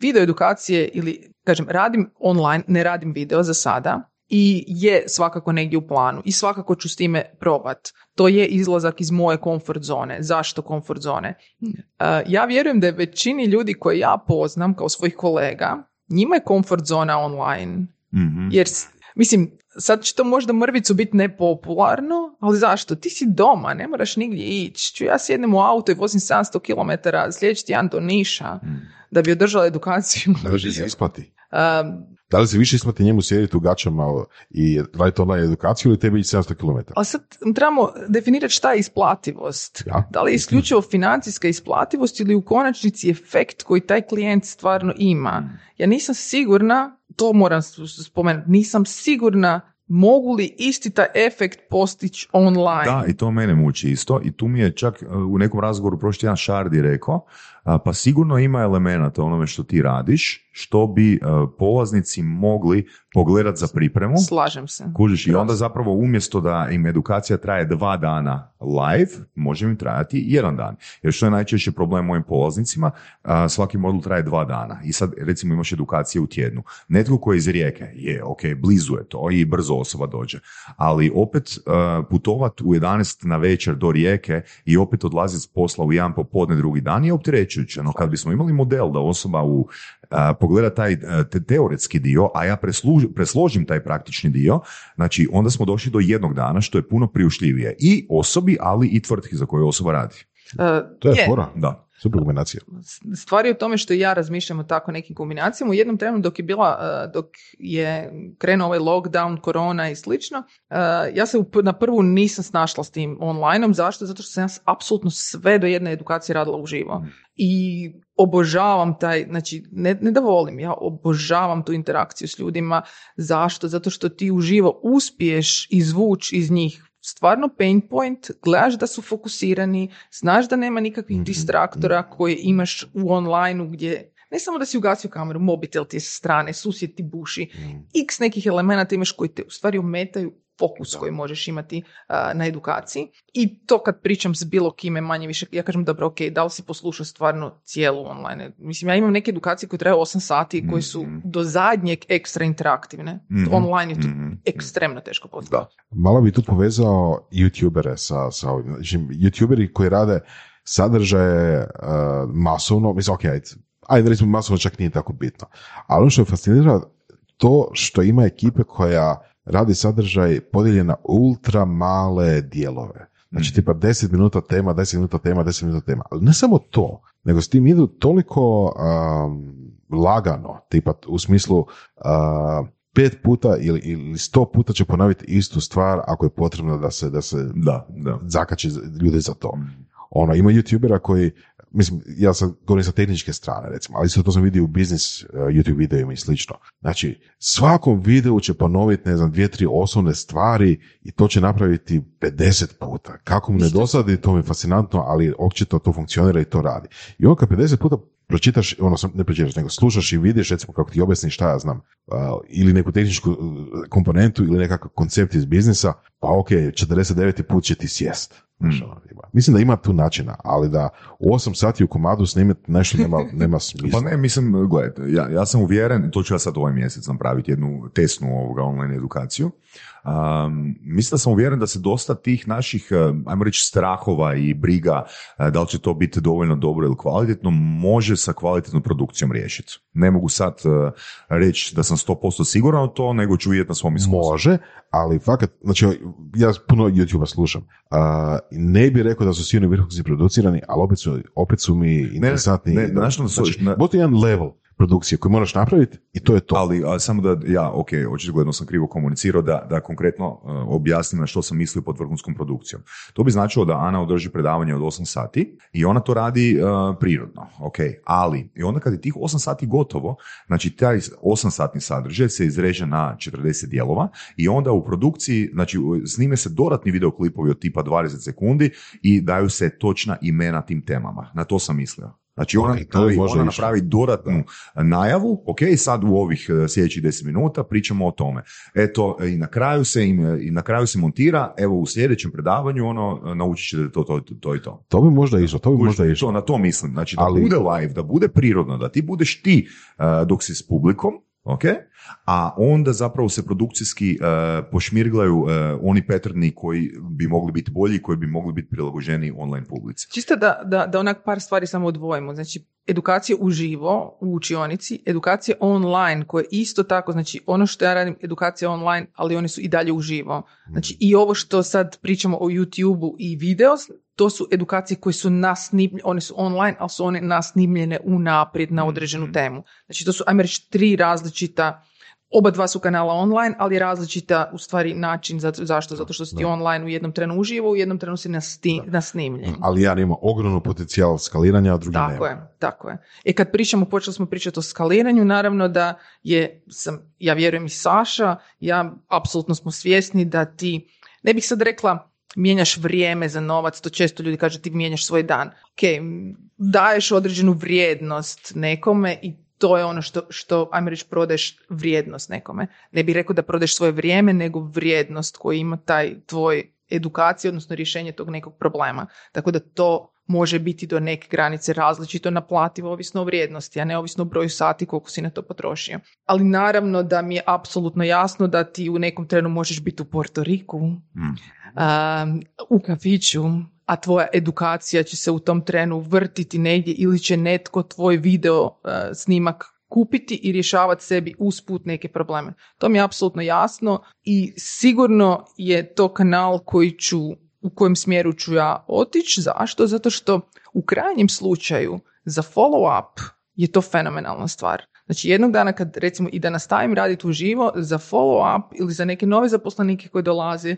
ili za nešto da se podsjetiš jer ti u stvari, koliko, ja mislim po nekim istraživanjima 50% zaboraviš tu sekundu kad si izašao sa, sa radionice, da se podsjetiš na taj način gdje imaš i sliku i zvuk je sjajno. Da, mislim da, da je ovaj, uh, ovo vrijeme takvog protoka informacija de- definitivno jako utjecalo na to jer evo meni se u zadnjih par godina sve češće događa uh, situacija gdje me polaznici pitaju da li mogu snimat određenu tehniku. Toga je bilo jako malo prije 15 godina. Prije 15 godina niko nije imao Pa i to isto što kažeš, ali da, Da, ali nije bilo niti upita da li bi se bilo što moglo snimati da se može, uh, da se može ovoga zapamtiti lakši proces. Znaš, Pa recimo to, i te, mislim svakom od nas je, je to sjajna stvar. Samo što kažem da mi se čini, moguće da se ja totalno u krivu, možda su ti svi ljudi onak jednostavno mentalno napredniji uh, u ovim tu tehnički i tehnološkim stvarima od mene.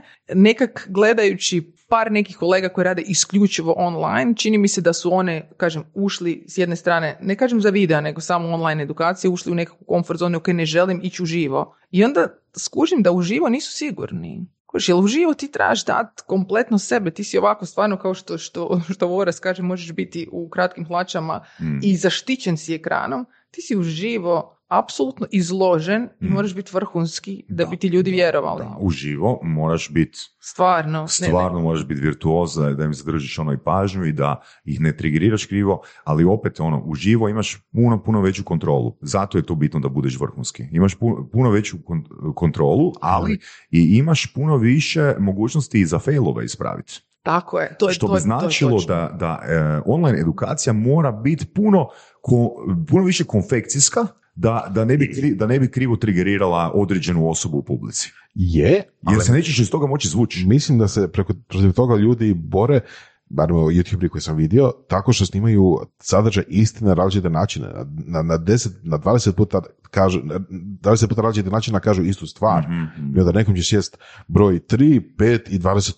Pa Znaš, dobro, ono- ti radiš to i u, u offline da, edukaciji. da, da, da, da, da, da, da. Nije, nije to tako, Da. tako različiti koncept. Da. jeli. Samo kažem, ono, uh, ljudi su se susreli s time i mislim da je to odgovor na to pitanje. Da. Znam li istu stvar puno Evo, puta super, različito. evo, šta me sad i Ivan potaknuo da u stvari nakon ovoga se malo više posvetim YouTube-u i YouTuberima, Mm. a, malo više obratim pažnju, pratim par ljudi koji rade ovako videa i eto, pratim i, i na Instagramu i Bornu kako radi svoje videa oko pregovaranja, tako da par ljudi pratim i sviđa mi se to što rade i korisno je. Ono što gledam, vidim da je korisno, vidim da čak i ja pogledam, ne zato što se mi poznamo, nego zato što vidim, aha, ok, mogu nešto zanimljivo negdje naučiti. A što je kao kriterij, ja bih rekao možda kod takvih youtubera? A vidim taj obrazac ponašanja koji, kod onih koji rade kompleksnu stvar, koji pričaju kompleksnim temama, u tehničkim ono, okolnostima to, to je relativno često, i istovremeno imaju ogromne kanale ili su jako dugo prisutni na tržištu. Znači, možeš ti biti stručnjak, možeš ti pričati o nekoj temi jako, jako dobro, ali ako ti to ne znaš prezentirati, tvoj kanal će imati, ne znam, ono, 3, 4, možda 10 tisuća followera, uh, i, i neće dalje naprediti, naprediti toga. Do-. Ali ako pričaš, samo ću kažem za uzore, ako bi neko išao gledati uzore za, za takav nekakav dobar YouTube kanal, probajte naći YouTube kanal koji je kompleksan, priča o kompleksnoj temi i istovremeno dugo, dugovječan.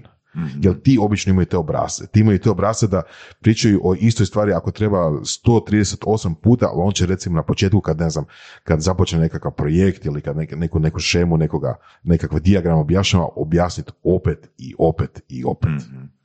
Um, što, samo da definiramo što znači uspješan YouTube kanal. Da li uspješan znači da je dugovječan ili uspješan znači da ima puno viewova? Znaš ili... da, da sam isto stvar htjela Oboje, pitati. oboje, oboje. Ok, A- jer tu ću reći da ne, ne, ne bi generalizirao iz razloga jer a, s obzirom na, evo, konkretno ću dati svoj primjer, na publiku koju, na koju ja ciljam, meni je svejedno da li ima 100 pregleda ili 100 tisuća pregleda. Um, ok. Ja, ja to vidim na taj način, jer evo, mislim da je čak i Istok a, pred neki dva tjedna stavio na Instagram, a, daću vam a, primjer, ne znam, u inbox šaljem, tak nešto je bilo, ovoga, koliko se sjećam, YouTube kanal koji ima po 4000 viewova ok. a generira ono u prodaji milijone. Znači to Ok. nije mainstream popularan, Slažem se. nije mainstream popularan. Slažem se, apsolutno se slažem, apsolutno se slažem. Ali onda Onda je boj- bitniji kriterij dugovječan nego uspješan. Može, može, evo, čak bi Da. to složio s tim. Da. Samo bih rekao, ako taj neki kanal ima 4000 viewova za svaki video, ne bi rekao da mu je to izvor prihoda. Ne, ne, to, to, je zapravo uh, istraživanje, istraži, to, je, to je taj pipeline, znači generiranje pipelinea koji znači, ne prodaje on Znači ima dovoljno pipeline od 4000 viewova. 4000 je dovoljan pipeline da, da, popuni, da popuni ovoga uh, s- svoje vrijeme. Da, ili možda prodaje Svoj- naftu. Isprazni svoj lager. Ma, stvar je, recimo, e, super tema, zašto? Zato što, recimo, za, za svoj posao ja isključivo koristim LinkedIn. Hmm. I nemam e, neki plan da pišem, kao što neki pišu svaki dan, jedan post tjedno, možda bi trebala, Ma ali to ti nemam. samo chat GPT piše svaki. Stvar je u tome što, što ja napišem kad vidim da imam nešto zanimljivo podijeliti. Ali, um, s obzirom, evo, vrti se brojka 4000, taman je toliko nekih followera uh, koliko ja imam na, na, na LinkedInu i to je, ajmo reći, za nekog je to puno, za nekog je to ekstremno malo, jer ne uđeš u ovu top, kao što je, ja mislim, Saša, ti si ušao ovih top, ne znam. Pa ja bi ispod, da, da Barbara revidira listu, sam bi ispod. Da. Ali stvar je u tome, uh, nije važno koji broj imam, nego tko mi je tamo.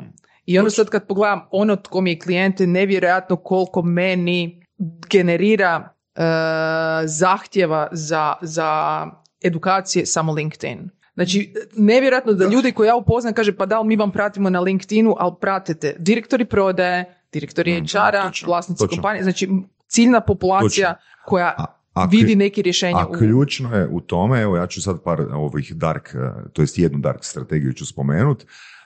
Znači, kak je Facebooku tipa 2012-2013 fan page-ima počeo padat reach. Ne? Onda sam ja istraživao malo te dark strategije i Uh, kaj se događa? Ukoliko, je, ukoliko ti ideš na široku publiku i nemaš ono odmah instantan engagement uh, na svom sadržaju, znači tebi će padat reach.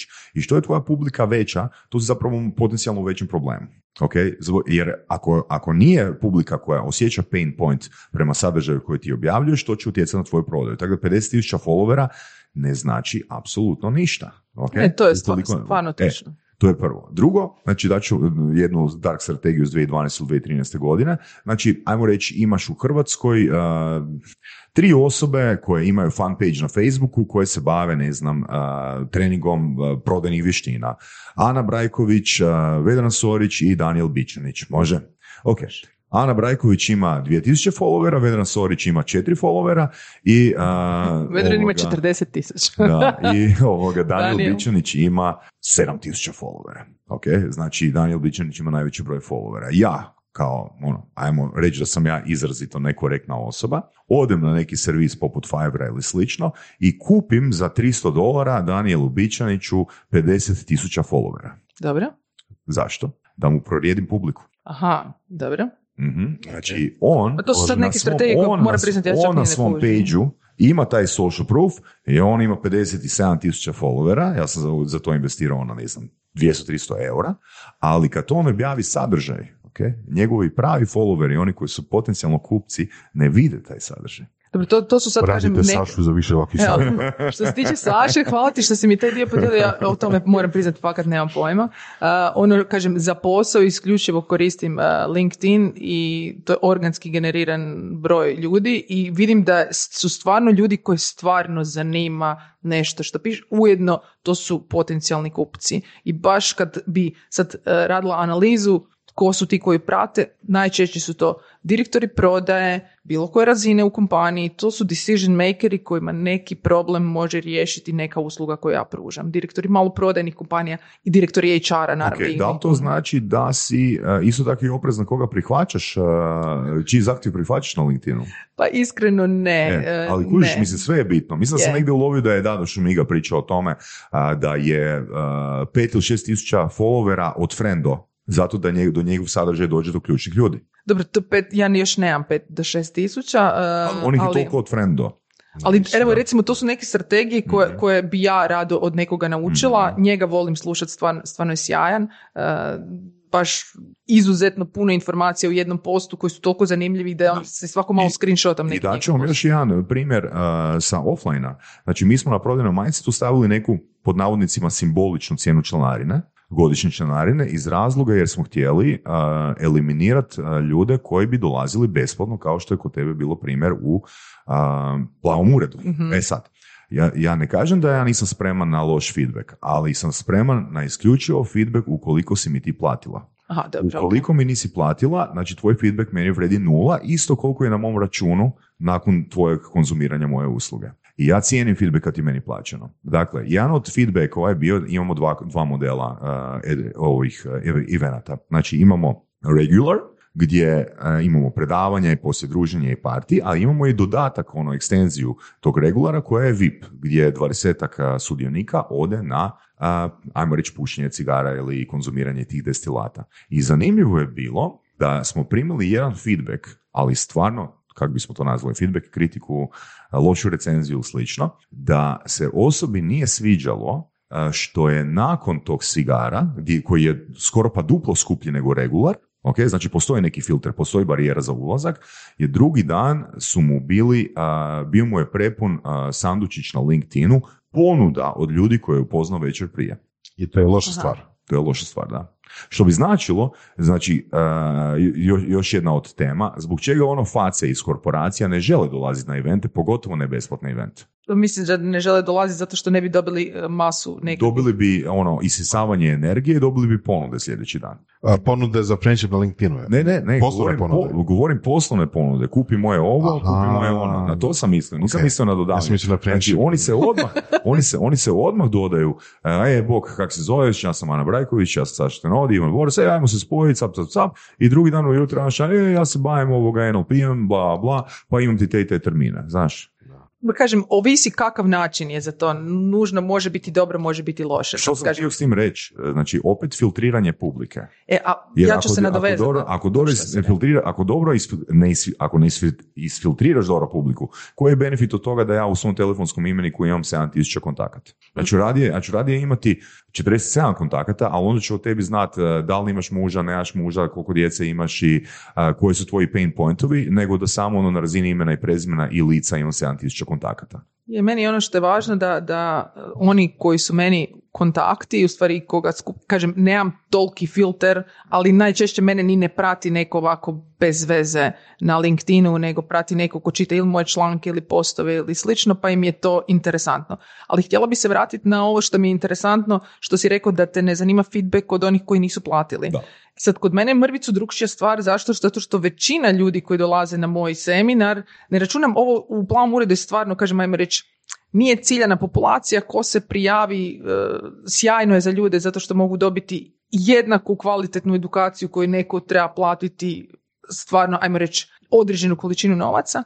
Ali s druge strane, vrlo često ko se prvi prijavi taj dobije edukaciju. Znači, nemaju oni možda neki svoj filter, iako kažem ne znam kako to izgleda, pa mogu dati feedback, a njima je to besplatno.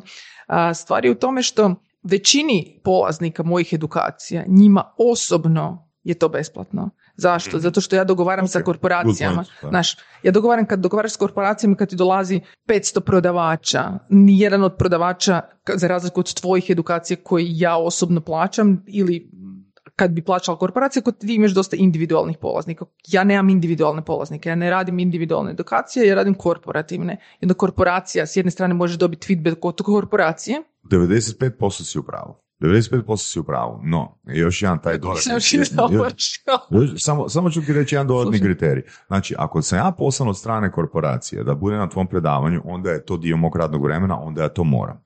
B- Drugi kriterij, znači, ukoliko sam došao u plavi ured na tvoju edukaciju, ja ću možda reći nakon par sati, e, možda sam svoje osobno vrijeme mogu iskoristiti na drugačiji način. Točno, u pravu si. Oko toga to je točno. Vrijeme je stvarno onak najvažniji resurs koji općenito ima bilo ko od nas. Ali s druge strane još jedna stvar, većina ljudi u korporacijama dolazi na predavanja za vrijeme svog radnog vremena i onda gleda da je to dio njihovog radnog Tako je, vremena. Tako je. To je Da. točno. Osim prodavača u maloprodaji. To ti je jedina populacija, nije uvijek tako, ali u 90% slučajeva koji dolaze prije ili poslije svoje smjene. Ja sam krenula raditi, Mm. zašto ja uopće radim te edukacije, sam krenula raditi te edukacije sa prodavačima na kioscima. To su ljudi koji bi došli prije svog posla i onda bi imali još šestostatnu radnu smjenu ili nakon svog posla, nakon što se vrlo često kiosci ti znaju raditi i od pet ujutro, bi se ljudi znaju dići u tri, otići na prodaj mjesto i poslije toga doći na edukaciju. Uspjet napraviti edukaciju, zato nekad sam ja znala imati, ono, gledala, ok, ajmo napraviti za prodavače više modula, kraće edukacije. Zašto? Zato što dolaze prije ili poslije radnog vremena, ne dolaze za vrijeme, jer prodajno mjesto mora raditi. Da su se prženi od posla. Znači sad kad ti gledaš, to su ljudi koji rade izuzetno visoko operativan posao, koji sad u maloprodaji je visoko operativan posao, nije to sad ja samo na blagajni, ti imaš čuda toga koji jedan prodavač u maloprodajnom objektu radi i ujedno dolazi na edukaciju poslije ili prije radnog vremena. I sad napraviti edukaciju da je ona korisna njemu, sad ne gledam korporaciji, gledam ujedno osoba koja dolazi, koji je cilj? Cilj je da ona neke elemente u svom dosadašnjem ponašanju promijeni, ne zato što mora, nego zato što želi. Svi mi možemo napraviti tako da nekog splašiš da mora. Cilj je edukacije da ga toliko motiviraš da on želi napraviti neke stvari drugčije. Drugčije pozdraviti kupce, drugčije na drugčiji način nešto prodati, na drugčiji način nešto izlažiti i da zna zašto to radi. Reci, reci. I u konačnici, kako sam počela raditi baš s njima, to je jedna od najtežih populacija, ajmo reći, za radit. Zašto? Zato što su najmanje motivirani za dolazak na edukaciju. Vrlo često treba ići negdje na autobus, nemaju ni službe auto, poslije edukacije ili prije. I ujedno gledaju, ma znaš šta, toliko radim i još me gnjaviš da ne znam, aktivno prodajem žvake ili da aktivno prodajem bananicu ili slično. Tako da, to mi je bila najbolja moguća škola. Lako je raditi s menadžerima. Ovo je najbolja škola, recimo raditi s Za, zapravo te sad želim pitat, da li je možda i to djelomični razlog zbog čega idu dvije grupe dnevno po četiri sata? uh, zbog radnog vremena? Je. Ok, ok, to je, to je Je, odgovor na pitanje. baš I drugo, i drugo uh, nekoliko mojih individualnih klijenata koji rade na decision making pozicijama u u većim firmama, uh, isto su ono posle neke upite ili su komentirali kako bi bilo dobro neke elemente ovoga što ja radim napraviti u B2B-u. I sad, ja sam radio malu anketu uh, i dobio sam feedback od jedne osobe da ne planiram B2B edukacije koje su duže od 4 sata. I pogotovo ukoliko se radi uh, u uh, in-house, ukoliko se radi u njihovom konkretnom prostoru, ono što sam vidio da ti radiš B2B edukacije izvan njihovog prostora.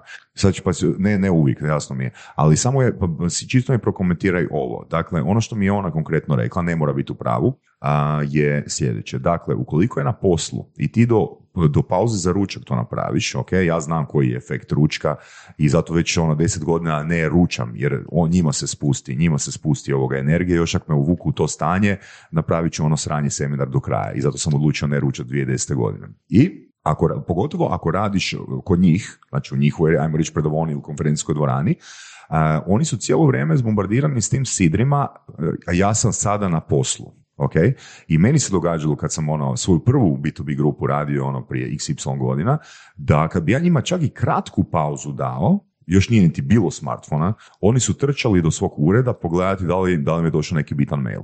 Kužiš? Ok. I ono što mi je rekla ta osoba, kaže, nakon ručka ti nema smisla više raditi uh, edukaciju. A, naravno, ne govorim o, ne znam, prodavačima, govorim o više menadžmentu. Da, ok. Da. Znači radim edukacije i za, za viši management i za middle level management i naravno, kažem, prodavači su najzahtjevnija, bez obzira što se čini jednostavno, jer su jednostavne teme, uvjerljivo najzahtjevnija populacija. E, što se tiče ovih, što se tiče ovih segmenata, em, šta radim e, i gdje radim edukacije. Znači radim edukacije i van i unutar. Znači ovo što si rekao, i moje edukacije su osim za operativne tipa, za poslovođe i prodavače, sve su duže od 4 sata, najčešće. Znači, rijetko kad ja imam edukaciju koja je samo 4 sata, uglavnom optimalni su mi šest. Šta znači šest? Ja pričam šest školskih sati, tako ja računam sate. Imam blokove po dva školska sata i uvijek imam pauzu. Ako radim šest, ne dam nikad ručak, tako da razumijete. Ja osobno ne ručam baš zato da mi ne padne energija. Iako tu i tamo, ako je baš neki zajednički ručak, pa čisto zbog bondinga, e, nešto mrvicu ja pojedem, ali vrlo, vrlo malo. Ja čak i ako idem poslije toga na put, ne jedem dok ne dođem negdje, čisto zato da mi energija ne padne.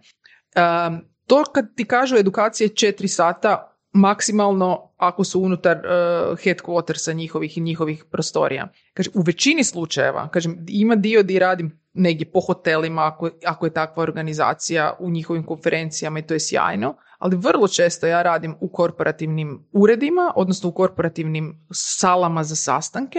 I je, problem zna biti taj što ljudi nemaju odvojeno, aha, ok, ja sam sad na edukaciji, pa im fokus šteka. Ono za šta služi da im fokus vraća sam ja kao predavač. Znači, toliko radim na interakciji, toliko radim na dinamici da ti u nekom trenu zaboraviš da si tamo. Točno, uz, ali ne možeš kontrolirati pauzu. Jer ako ti njima daš 10 minuta pauze, e, zna se dogoditi da ne, ne, oni odu otrču, sigurno. otrču do svog računala. Ne, ne, odu sigurno do svog računala, stvar je u tome da, da vodim o tome računa. Ta pauza mi je ko reklama na televiziji kad gledaš film. Znaš, prekinete i ok, sad si se ti izgubio si fokus sa edukacije i slično i sad je na meni da u prvi sljedećih pet minuta ponovim šta smo radili, vratim maksimalno koliko je god moguće fokus. Svjesna sam toga, um, vrlo često predlažem, evo sad sam u Omišu držala jednu edukaciju oko uvoda u project management, za MOS ako je moguće, s obzirom da sam radila s tim klijentom prije, ako je moguće da ne radimo u vašim korporativnim prostorijama, kažem ako ćemo raditi ok, prilagodit ću se, čisto zato da fokus bude što bolji. Tako da slažem se oko toga, ali nemam nikakav problem niti oko edukacije koja traje 8 sati. Mislim, znači, na prvu dijelo ko će izdržati 8 sati? Ja sam apsolutno uvjerena da pitaš bilo kojeg polaznika edukacije koja radim, s obzirom da dinamiku i energičnost, ljudi kažu ja ne mogu vjerovati, evo sad 8 sati je proletilo.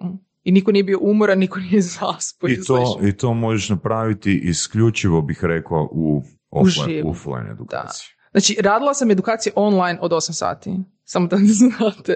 Ja sam se umorila. Zašto? Zato što, znaš, ti nemaš onog feedbacka od ljudi. Mislim, ljudi te gledaju i uh, ako, se, ako je zanimljiva tema i način kako to predstavljaš, može im to biti interesantno. Ali 8 sati sjediti, mislim, meni je avionski let od 8 sati ekstremno naporan, pa gledaš filmove, možeš se dići ili slično, kamo li edukaciju doma slušati. Da, Tako da idealno je u stvari, ajmo reći, kraće, dinamičnije, ali ja se držim, ajmo reći, idealnog termina od šest školskih sati, znači 90 minuta pauza, 90 minuta pauza, ako je moguće bez ručka, uh, ako je moguće uživo za sada, još uvijek sam stvarno fan toga. I rađe to podijelimo ono, u par dana, da, da jednodnevne edukacije bi volila da, da recimo što više klijenti uzimaju, aha, želim uzeti prodajne vještine, ali tri dana. Zašto? Neš ti u šest sati nekog, znači ti možeš nekome objasniti logiku, ali ti trebaš napraviti vježbe, ti trebaš napraviti uh, da sad dvoras ja jedan drugome roleplay pa prodajemo nešto ili slično, da napraviš čuda nekakvih grešaka na kojima možeš naučiti i čudo nekakvih vježbi,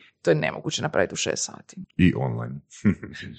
to Vorki nam, Vorki nam, nažalost, mora ići, meni je ono tema fakat interesantna. Bavimo se ono sličnim poslom, ono tome, to ima edukacijskom i ono, Mislim Vidim da, smo sad po njegovom satu smo, baš dugo. Mislim da smo ovoga, u poziciji koja je neizbježna da e, ili se napravi neki hibrid poput onoga što je rekao Šardi ili ne znam, za tvrtke koje baš inzistiraju na tome e, da im se da ono što su spremni platiti, a ne da koja se ponašaju u smislu ako vi ne želite prihvatiti moje uvjete, onda vi niste moj klijent. Tako da, e, hvala ti puno na gostovanju, pričamo mi još puno, puno na tu temu. Eto, S mikrofonom ili bez? Hvala, hvala i jednom i drugom što ste me zvali, bilo mi je stvarno zadovoljstvo. Moram pričati, ja sam više mislila da ćemo pričati o maloprodaji, o dućanima, to ljudima bude onak zanimljivo. Baš mi je drago da smo toliko vremena uh, danas pričali baš o edukacijama, jer to mi je nešto što nemam prilike toliko često pričati ovako nekim na emisijama, zašto većinu ljudi zanimaju uvijek dućani, koliko ko prodaje, di pozicionira ko to. žvaka. Ko Pa, da. pa Tak- li sa, reci, reci. Tako da mi je izuzetno zadovoljstvo da smo danas baš toliko vremena uh, uložili u razgovor o edukaciji. Hvala tebi i zapravo ono što si rekla na početku, a svojim feedbackom na kraju i utvrdila, puno je bitnija logika nego ono sadržaj. Ne? Eto, drago mi da smo bili logični. Eto. Hvala ti. Pozdrav svima, čao! Podcast Surove strasti, broj jedan audio podcast u regiji. Ako vam se sviđa, lajkajte. Ako se slažete sa gostom, komentirajte ili ako se ne slažete. Komentirajte, lajkajte i nada sve šerajte tako da i drugi ljudi mogu saznati za surove strasti. Čujemo se i do slušanja.